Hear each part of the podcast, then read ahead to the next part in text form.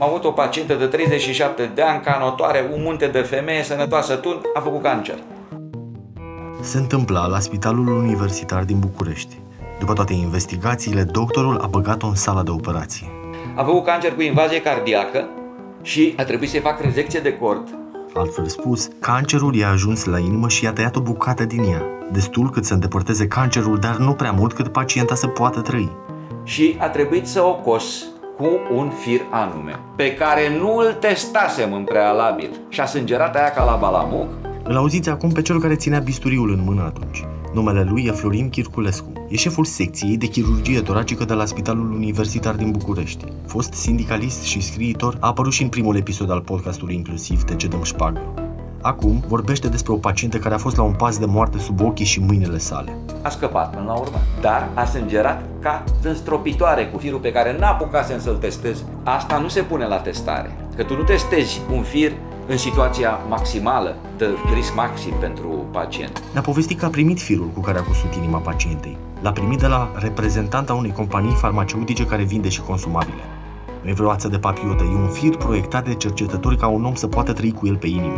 Îți dădeau, cum se numesc, mostre pe care tu le foloseai și îți dădeai seama, bă, asta e bună, asta nu e bună, asta e bună, asta nu e bună. Dacă mostra de la angajata companiei farmaceutice era ce trebuie pentru operațiile pe care le face doctorul Chirculescu, spitalul cumpăra mai multe. Vă dați seama că din clipa aia, deși o cunoșteam pe aia, am zis, domnule, firul dumitale, zic, poate pentru hernii să-l folosească cineva. Eu la cord sau pe vase nu-l folosesc nici mort.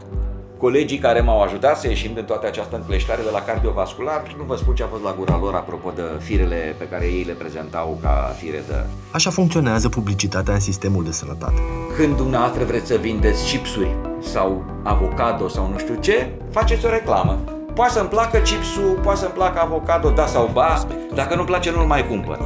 Spre deosebire de chipsuri, companiile care vând dispozitive medicale, un fir, un bisturiu, pastile, medicamente pentru HIV, hepatite, diabet sau cancer, nu au voie să facă reclamă în autobuz, la radio sau la televizor. Asta pentru că pacientul, oricâte păreri sau prospecte ar citi pe internet, nu poate hotărâ pentru sine cu ce fir să-i fie cusută inima sau cu ce pastilă să-și trateze ciroza. De asta publicitatea farmaciștilor nu ți se adresează ție, ci doctorilor. În ce mă privește? Faptul că eu nu am fost de acord să intru în asemenea relații cu firmele reprezintă o opțiune nu știu cât de morală sau cât de practică a fost. Eu, mie nu convine să depind de cineva. În momentul în care cineva mi-a dat ceva, am senzația de dependență și de faptul că cineva ar putea să-mi ceară lucruri pe care nu trebuie sau nu vreau să le fac.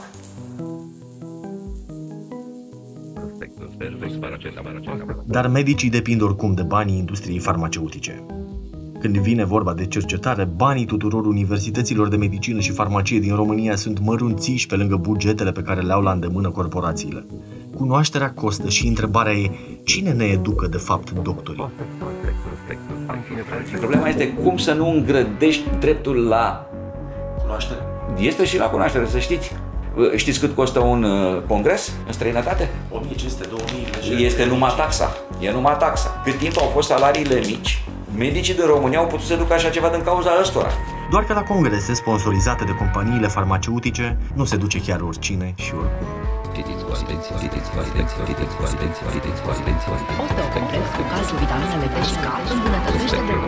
Numele meu e Victor Ilie, sunt reporter inclusiv, iar ăsta e podcastul nostru. De ce dăm șpagă? În primul episod am explorat alături de Luiza Vasiliu cauzele și efectele șpăgilor pe care pacienții îi dau doctorilor, pentru că sunt la mâna lor. Acum mă uit la alți bani care ajung la cei care ne tratează. De data asta, cine îi plătește pe doctori nu are niciun sentiment de inferioritate. E industria farmaceutică. Țit câteva zile mai târziu, părinții l-au adus din nou la spital. Ce consecințe au investițiile pe care le fac marile companii farmaceutice în medici? Pentru că diagnosticul a fost pus greșit în mai multe rânduri. Pe mâna lor ajungem 4 milioane dintre noi în fiecare an, fie că avem cancer, diabet, probleme cu inima, o gripă sau un accident de mașină. Banii farmacistului tulbură judecata doctorului? Trebuia să se înrăutățească. Așa se face că bărbatul a trebuit să meargă la spitalul O scurgere de informații din biroul local al Hoffman la Roche, cel mai mare producător european de medicamente, mi-a pus în brațe câteva mii de mail-uri interne din 1999 și până în 2015. Ele scot la iveală relația pe care au avut-o marile companii cu doctorii în ultimii 30 de ani. E 2016. Sunt la masă cu cineva din biroul de la București al Hoffman Laroș. Vreau să aflu mai multe despre cum funcționează publicitatea în sistemul de sănătate și cum se uită marile companii la medicii care au puterea să le crească sau să le scadă vânzările.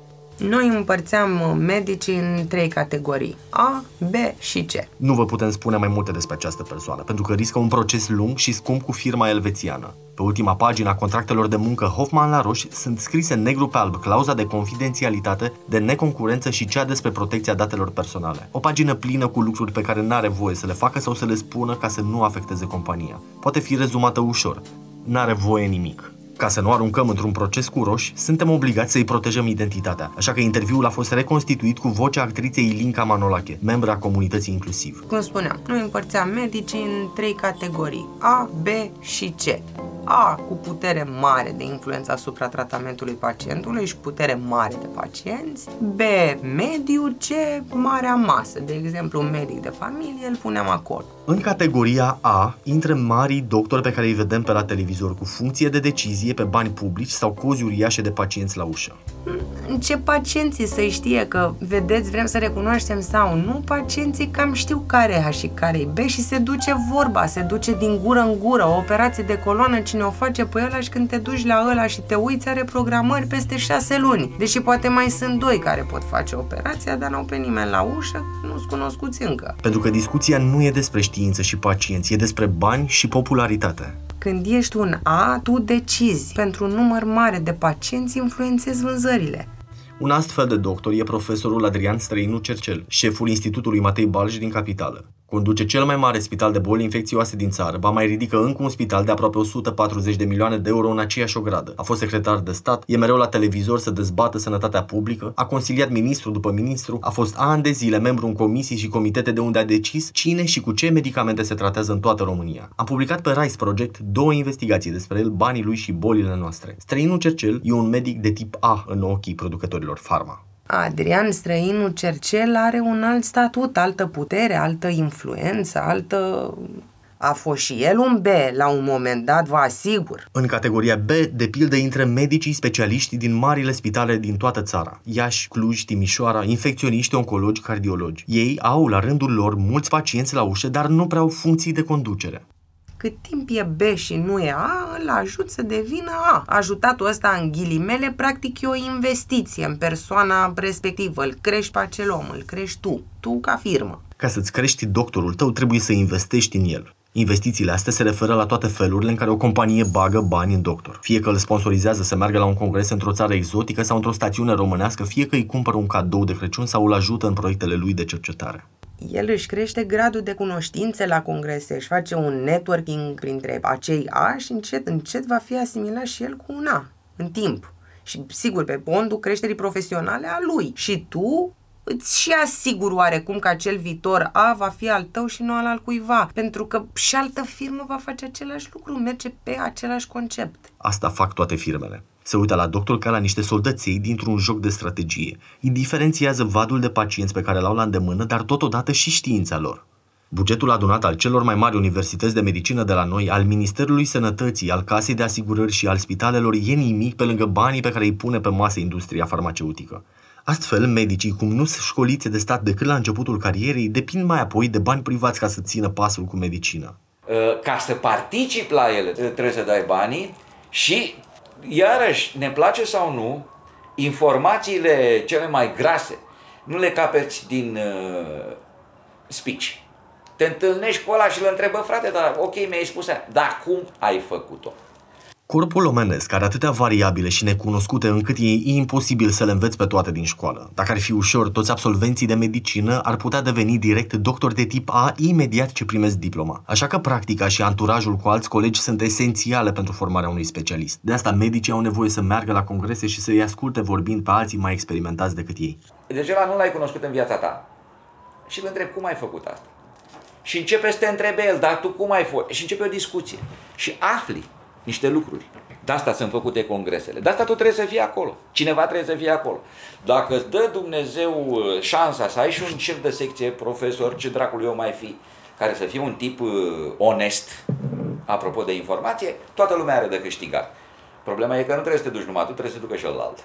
Doar că la congrese, la cunoaștere, au acces de cele mai multe ori șeful de secție, profesorul, decanul, baronii spitalelor sau alți medici cu funcții de conducere din marile centre universitare. Nu rezidenții sau medicii de familie, adică pălmașii sistemului public de sănătate. Ok, problema este că această cunoaștere trebuie să difuzeze în mod omogen în toată masa medicilor. Nu să mă duc numai eu. Ăștia cinci de dracului. Las că le explic eu. Nu, nu, nici așa nu trebuie făcut. Dar asta se întâmplă, pentru că industria își organizează banii de congrese în funcție de câți pacienți le aduc doctorii, nu în funcție de educația lor. La Hoffman la Roș și ceilalți jucători din piață, de exemplu, lucrurile stau cam așa.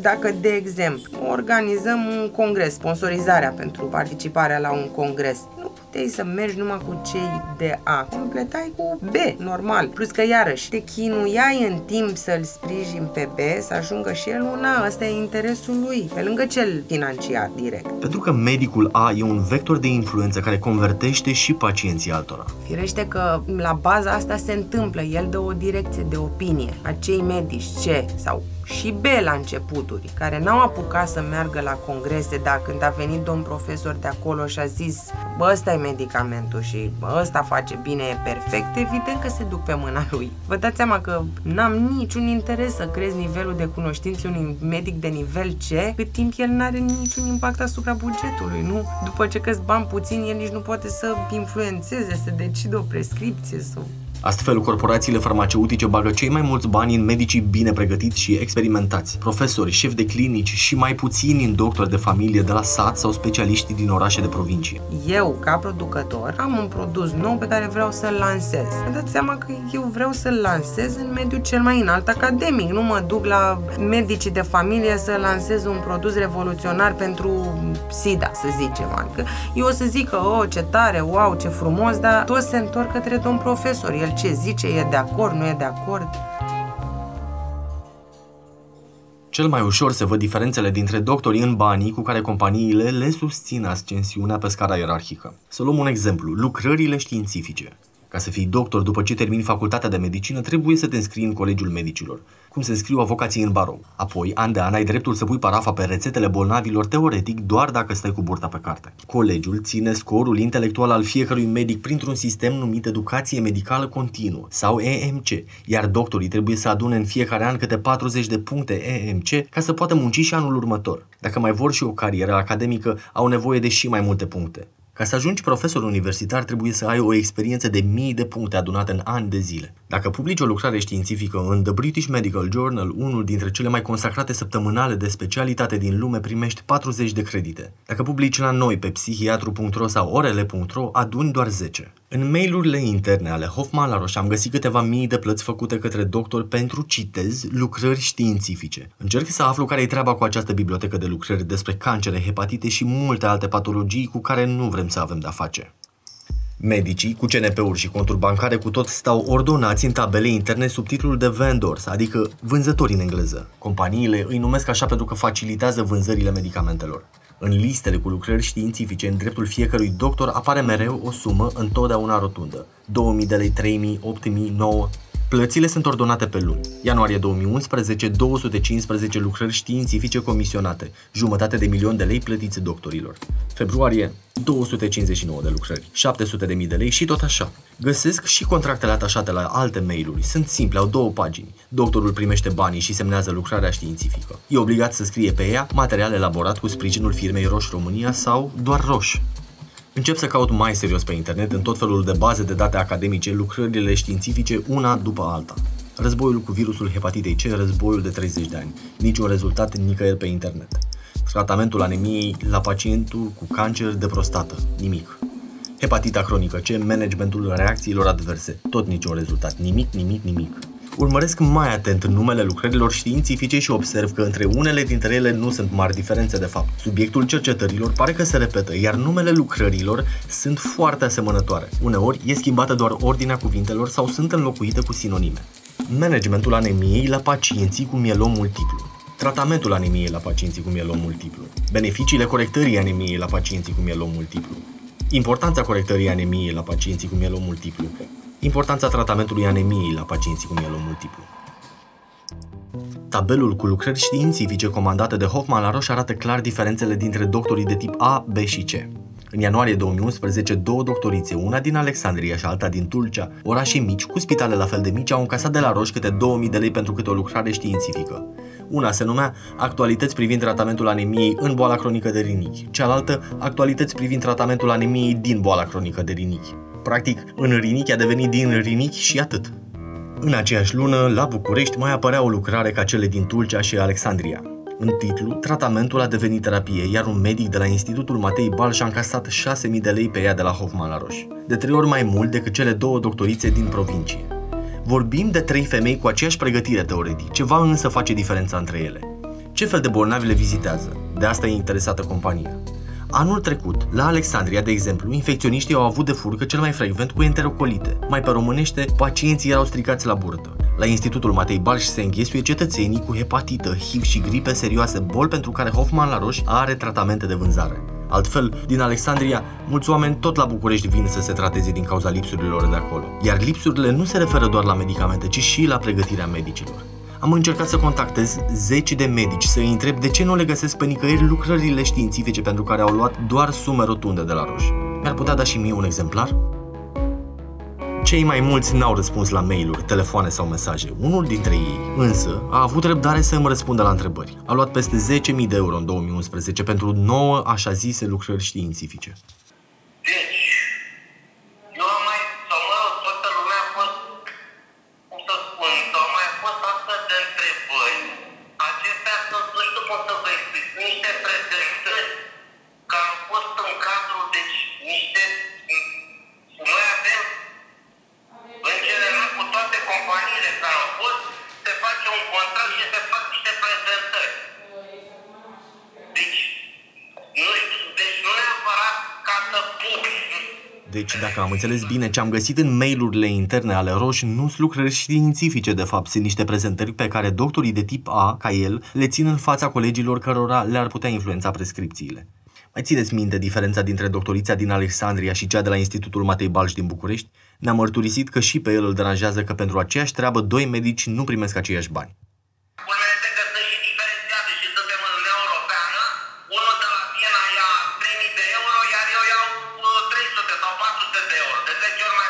El e Ioan Ancuța, cadru universitar la UMF București, unul dintre cei mai populari reumatologi din România. Acum doi ani, când documentam o grupare de traficanți de medicamente pentru o investigație pe care am publicat-o pe Rise Project, am găsit că doctorul Ancuța a prescris medicamente de câteva mii de euro unei paciente pe care nu a văzut-o niciodată. La fel, cum nici pacienta n-a văzut vreodată medicamentele decontate de casa de asigurări în numele ei. Asta făcea în 2010. În următorul an semna contractele cu Roș. Eu ce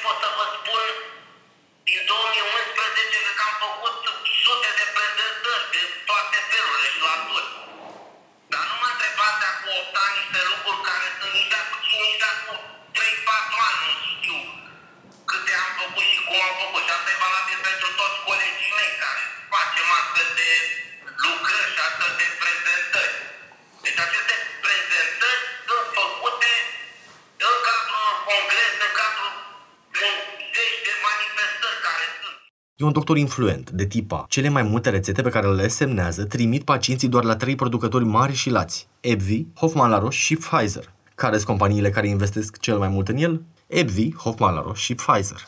Pentru Roche semnează și lucrări științifice. În general, aceste lucrări, aceste prezentări sunt făcute de dumneavoastră sau de reprezentanții medicali? Nu,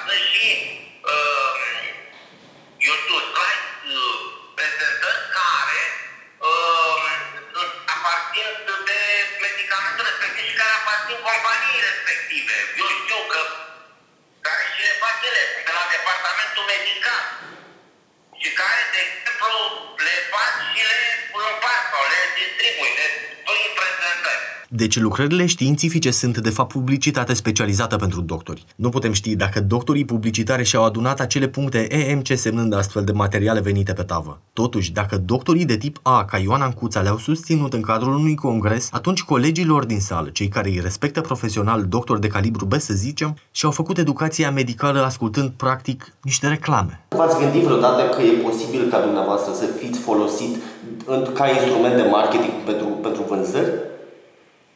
Marketing. Păi eu, păi înseamnă că toți, nu știu cum, trebuie să spuneți că toți doctorii suntem agenți de marketing, da. Eu, eu, vă întreb, nu, eu vă întreb dacă dumneavoastră v-ați gândit că ați fi putut fi folosit vreodată. Deci aceste prezentări sau astea sunt aprobate de departamentele medicale. Medicale, medicale au niște departamente medicale, nu știu ce înseamnă. Adică dacă acum ajungem, credeți-mă, de ce chiar ca eu să mă consider un agent de marketing, Doctorul nu concepe așa ceva, deși Roș îl plătește din bugetul de marketing, nu din bugetul de cercetare pentru astfel de prezentări sau lucrări. Da, nu știu dacă suntem vânzători, înseamnă că, nu știu, chiar e... Înseamnă că toți uh, care prescriem un medicament, înseamnă că suntem vânzători. Deci înseamnă că ajungem uh, în derizori. Eu, Adică eu, înseamnă că orice medicament, nici eu mă consider vânzător companii de sectoare, nici nu pot să... De așa ceva nu mi-a dat până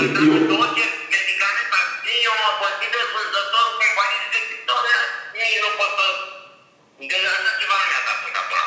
Cu cât un medic vede sau are mai mulți pacienți și instruiește mai mulți rezidenți, cu atât va primi mai mulți bani de la producătorul de medicamente pentru că e un agent de vânzări mai important pentru ei. Iată cum se uita biroul local al Hoffman la Roș la doctori la începutul anilor 2000. În mailul ăsta îi numește clienți. Dragii mei, pentru a ne îmbunătăți activitatea în scopul atingerii targetului de vânzări pe 2002, considerăm că se impun următoarele. Mailul continuă rugându-i pe colegi să completeze niște rapoarte de activitate despre doctorii cu care sunt în contact. Ratingul clienților vizitați până în prezent, Adică ce fel de doctori sunt cei pe care i-a vizitat angajatul de tip A, B sau C? cunoașterea și evaluarea unor noi clienți, Câți pacienți au și de ce boli suferă pacienții unui medic care și-ar merita banii? menționarea clară a obiectivelor pe care le aveți la fiecare vizită. Adică ce poate face concret doctorul țintă ca vânzările să crească?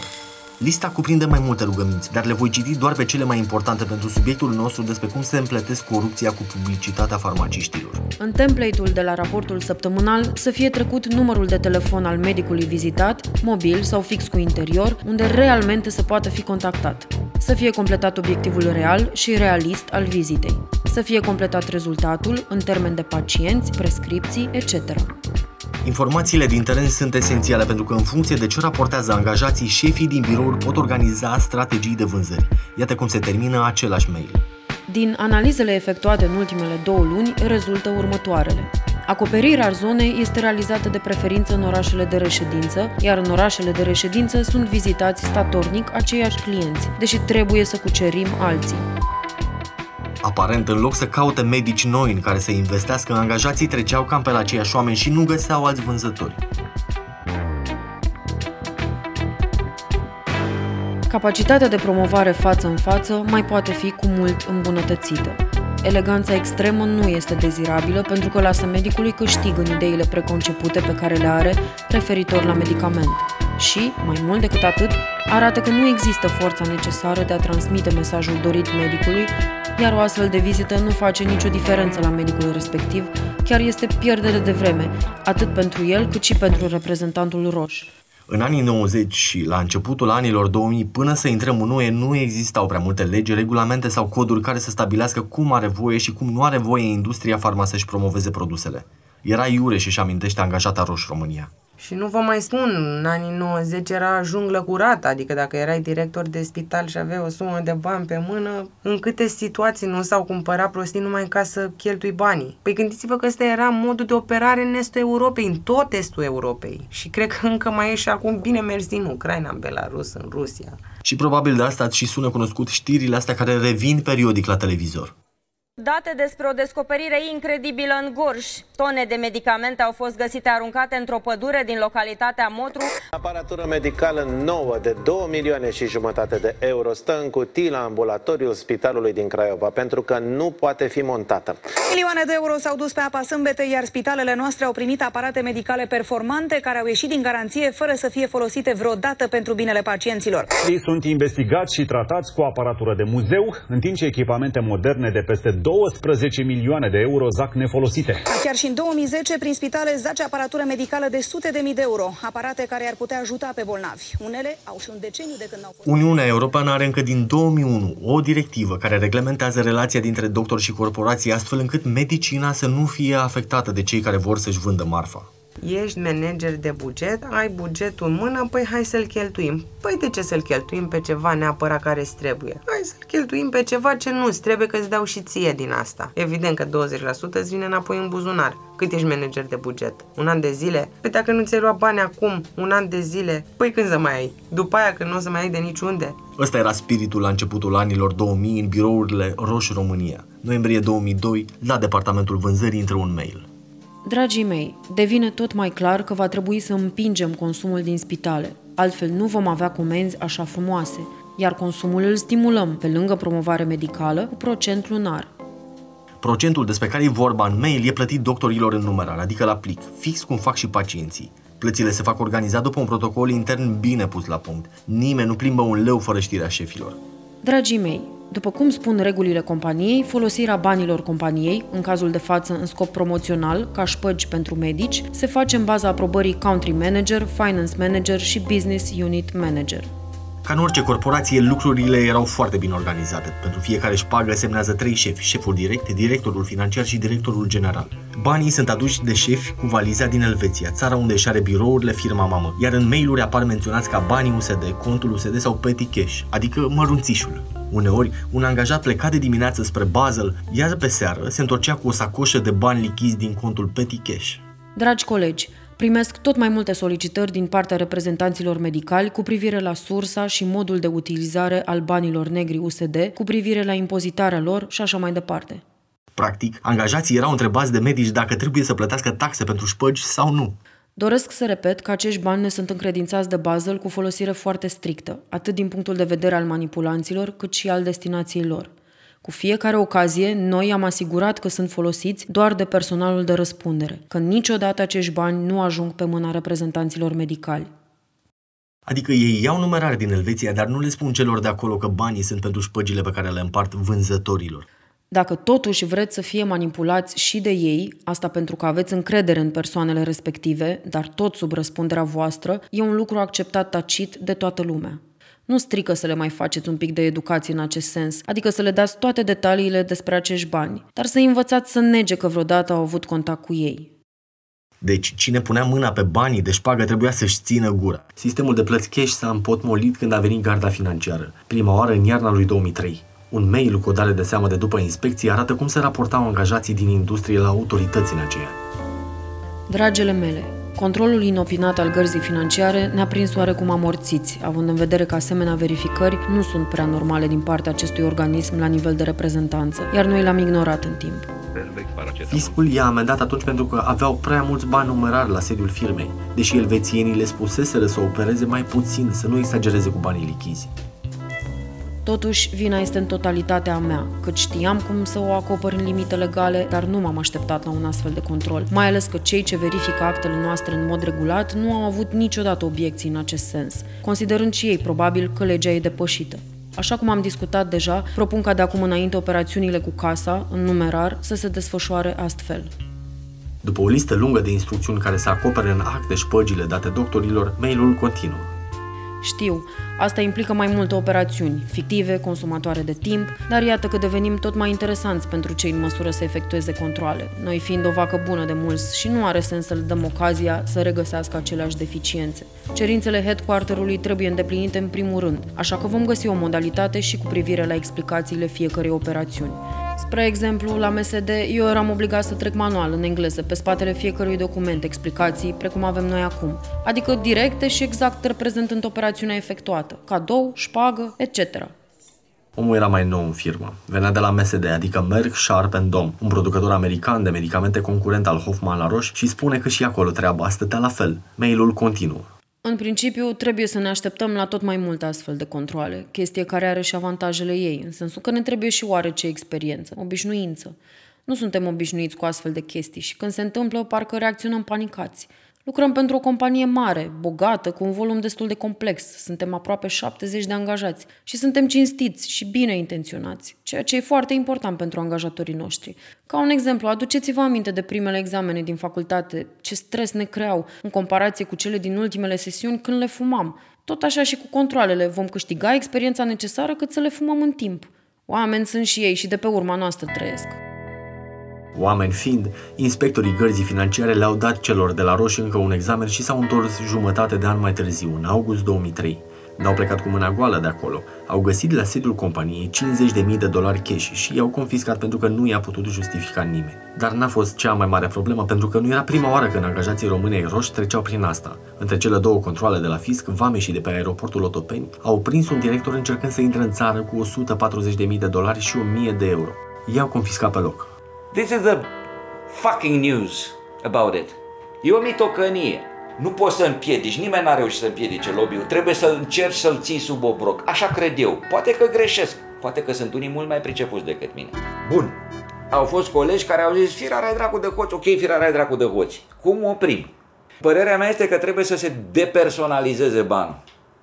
Când vorbește despre depersonalizarea banului, se referă la introducerea unui filtru între marile companii și el, un filtru care i-ar lua de pe cap reprezentanții medicali. Asta ar putea fi o soluție, zice chirurgul Chirculescu. Medicii să nu mai interacționeze direct cu industria farmaceutică. Vă dădusem exemplu situației din Spania, în care este o agenție care centralizează toți acești bani de la, toat, de la Big Pharma, de la toată lumea, astfel încât să se piardă urma banilor și cu șanse mult mai mari să nu mai existe discuții apropo de o legătură directă între mine și Big Pharma sau eu și orice altă firmă de, medica- de materiale sanitare. Acest organism neutru ar centraliza bugetele de marketing de la companiile care vor să-și vândă medicamentele cu orice preț.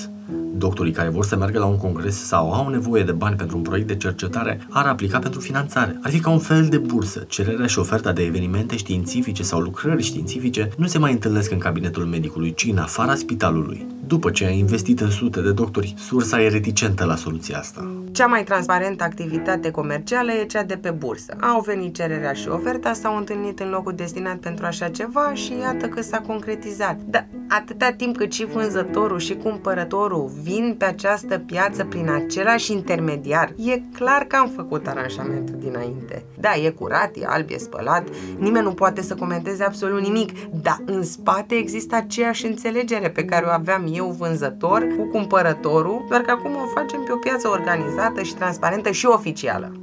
N-aș zice că asta este Soluția. Soluția în niciun caz. Adică ea este o soluție, dar nu înseamnă că nu permite celor care vor să eludeze sistemul să o facă în continuare. Totuși, doctorii au nevoie de un mecanism care să-i ferească de strategiile de vânzări ale industriei. Federația Solidaritatea, din care face parte și doctorul Chirculescu, are un astfel de plan și a propus guvernului înființarea unei astfel de instituții, Agenția Sectorială pentru Coordonarea Formării Profesionale Continue, adică să fie la stat.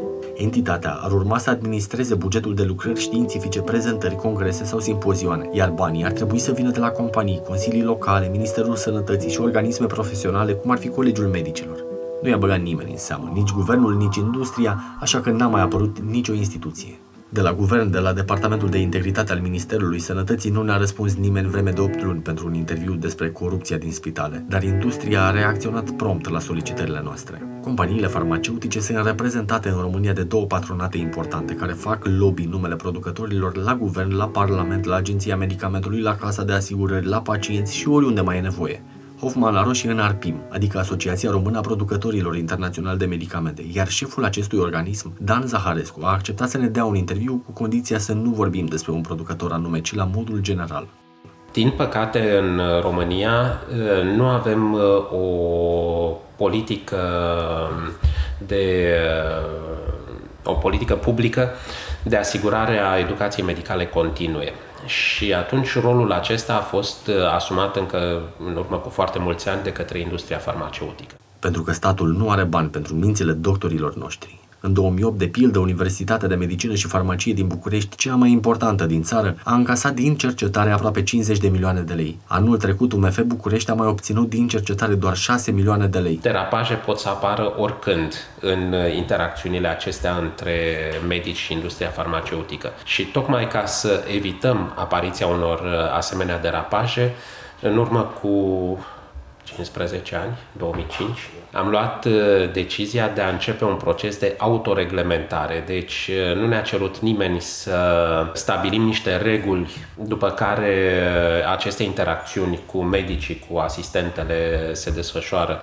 Pentru asta au pus la punct un cod de etică, care explică cum trebuie să stea la aceeași masă cel care are medicamente de vânzare și cel care le prescrie. De când Hoffman la Roșia a intrat în Arpim, se pliază pe standardele lor etice, iar vânzările au scăzut brusc. Mai țineți minte firul chirurgical pe care l-a primit doctorul Chirculescu, cel cu care a cusut inima canotoare pe care a operat-o de cancer? Conform codului ARPIM, un medic nu poate primi mai mult de 4 astfel de mostre pe an.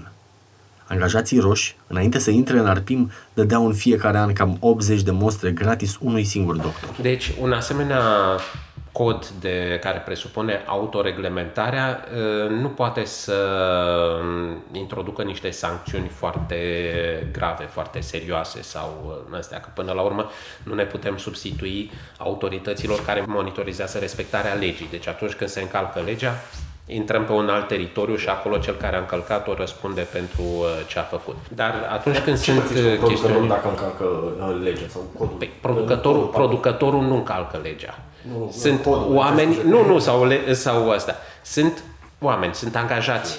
Angajații tuturor companiilor farmaceutice dau adevărate examene care au un program atât cum să se comporte cu medicii, cum zic codurile de etică profesională că trebuie să fie relația lor cu medicii. Mai mulți oameni din Roș România ne-au explicat cum colegii lor sunt mai puțin intruzivi în medicina doctorilor de când compania a intrat în arpim și trebuie să respecte standardele etice ale patronatului. Toți angajații trebuie să cunoască în detaliu aceste coduri și avem un sistem de testare a lor, deci în fiecare an toți angajații sunt testați cu privire la nivelul de cunoaștere al acestor uh, coduri. Poți să și, examenul ăsta? Da, și îl dai de nu știu câte ori până îl treci. Angajații Hoffman la Roș au un set de protocoale interne care stabilesc cine și ce are voie să facă un doctor. Câți bani să-i dea în funcție de câți oameni tratează, dacă poate merge la un congres sau nu, ce cadouri poate primi, câte mostre și multe altele. Întâlnirile dintre oamenii industriei și medici ar fi mai rare dacă ar exista, între altele, o instituție ca cea propusă de Federația Solidaritatea și ignorată de Minister și Arpim. L-am întrebat pe Dan Zaharescu cum ar fi ca toți banii industriei să fie administrați de o entitate neutre care să depersonalizeze banul. Ar depersonaliza banul pe de o parte, dar pe de altă parte ar complica foarte mult lucrurile din punct de vedere birocratic. Fiindcă a stabili criteriile necesare pentru trierea cine merge unde, când, cum, și asta e o muncă în sine, deci trebuie să ai o armată de oameni în spate care să facă chestiile astea la nivel administrativ. Pe de altă parte, există nevoia de a interacționa direct și de a personaliza acele interacțiuni, pentru că E adevărat, o relație cu un medic nu este doar o acțiune punctuală. Am făcut un eveniment și după aia am uitat de medicul respectiv. Nu, este nevoie de o, acțiune, de o relație continuă, pentru că procesul de educare, procesul de învățare este un proces continuu, iar companiile au arile lor terapeutice pe care evoluează, se dezvoltă și astea. Și atunci e nevoie de continuitate pentru că inovația, noutățile medicale apar și pe acea arie terapeutică, este important ca să se creeze o relație și să se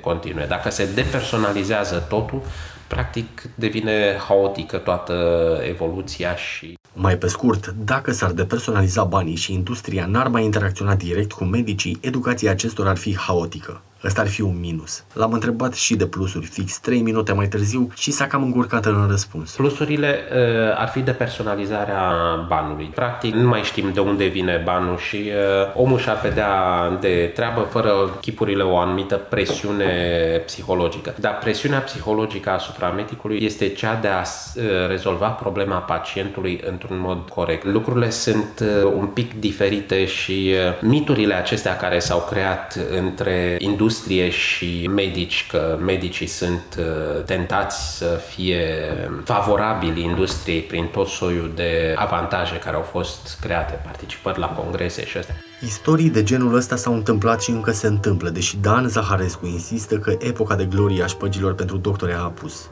Acum, șpăgile sunt transparente sau mascate de contracte care îl acoperă legal și pe cel care dă și pe cel care ia.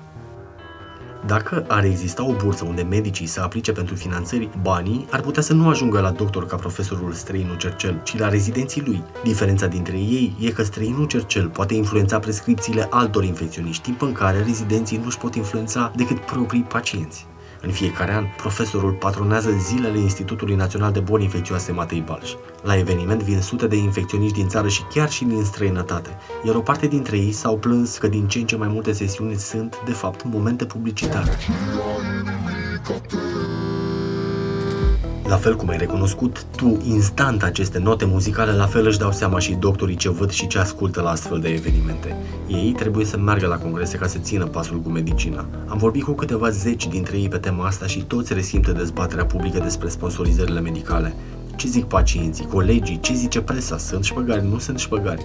Nu e o problemă românească sub nicio formă. who responded to questions about the alleged bribery scandal over allegations of corruption. A former sales representative for the company has told Whistleblowers at a pharmaceutical company responsible for money was used to bribe doctors in Poland to prescribe more of its medicines.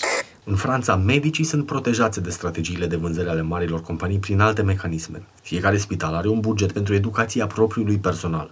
Un doctor român din Saint-Étienne, chirurgul Șerban Bageacu, ne-a povestit că are în fiecare an la dispoziție doar pentru educația sa câte 2000 de euro. Doctorii din Germania primesc niște vouchere cu care pot intra la congrese ca banii să sară din schemă. În Statele Unite există spitale care își pun doctorii la adăpost. Când cumpără pastile pentru pacienți, companiile fac un discount. Din banii economisiți pe pastile, spitalul îi trimite pe cei care le prescriu la simpozioane să pună burta pe carte. Un medic român care a lucrat pentru o companie farmaceutică ani de zile și care acum muncește într-un mic spital din Moldova mi-a povestit că nu primește sponsorizări după ce a dat chiar el bani de sute de ori și înțelege care e rolul lor. Soluția lui sunt bursele oferite de ONG-uri care acoperă participarea la evenimente. Anul trecut a fost în Franța și Canada, unde a cunoscut o grămadă de doctori mișto de la care a avut numai de învățat. În România, abia din 2014, investițiile pe care industria le face în doctori sunt transparente. Până atunci, habar n-aveam cine plătește pe cine cu cât și cu atât mai puțin pentru ce. În aceeași situație pare că este astăzi și Roș România. I-am întrebat dacă ne dau un interviu pentru acest podcast să înțelegem mai bine ce am citit în mail-urile lor interne, ce înseamnă pentru companie o lucrare științifică și care e treaba cu felul în care doctorii se țin de carte. Au zis că ei nici măcar nu mai au mail-urile care sunt acum la noi, că au schimbat sistemul informatic și s-a pierdut tot, iar dacă am găsit ceva ilegal să ne ducem la poliție. Îți poți verifica și tu doctorul pe site-ul Agenției Medicamentului pe anm.ro sponsorizări. E dreptul tău să îl întrebi dacă prescrie medicamente pentru tine sau pentru comisionul pe care l-ar putea primi de la producător. În 2018, Colegiul Medicilor a năsprit regulile jocului. Pentru medici, nu pentru companii. Până anul trecut, un medic care publica o carte de specialitate primea 200 de puncte. Acum, pentru același efort intelectual, primește doar 50. Dar despre Colegiul Medicilor din România vorbim în episodul 3, despre această instituție și despre universitățile de medicină și farmacie din România. Cum se împart puterea, banii, problemele și soluțiile?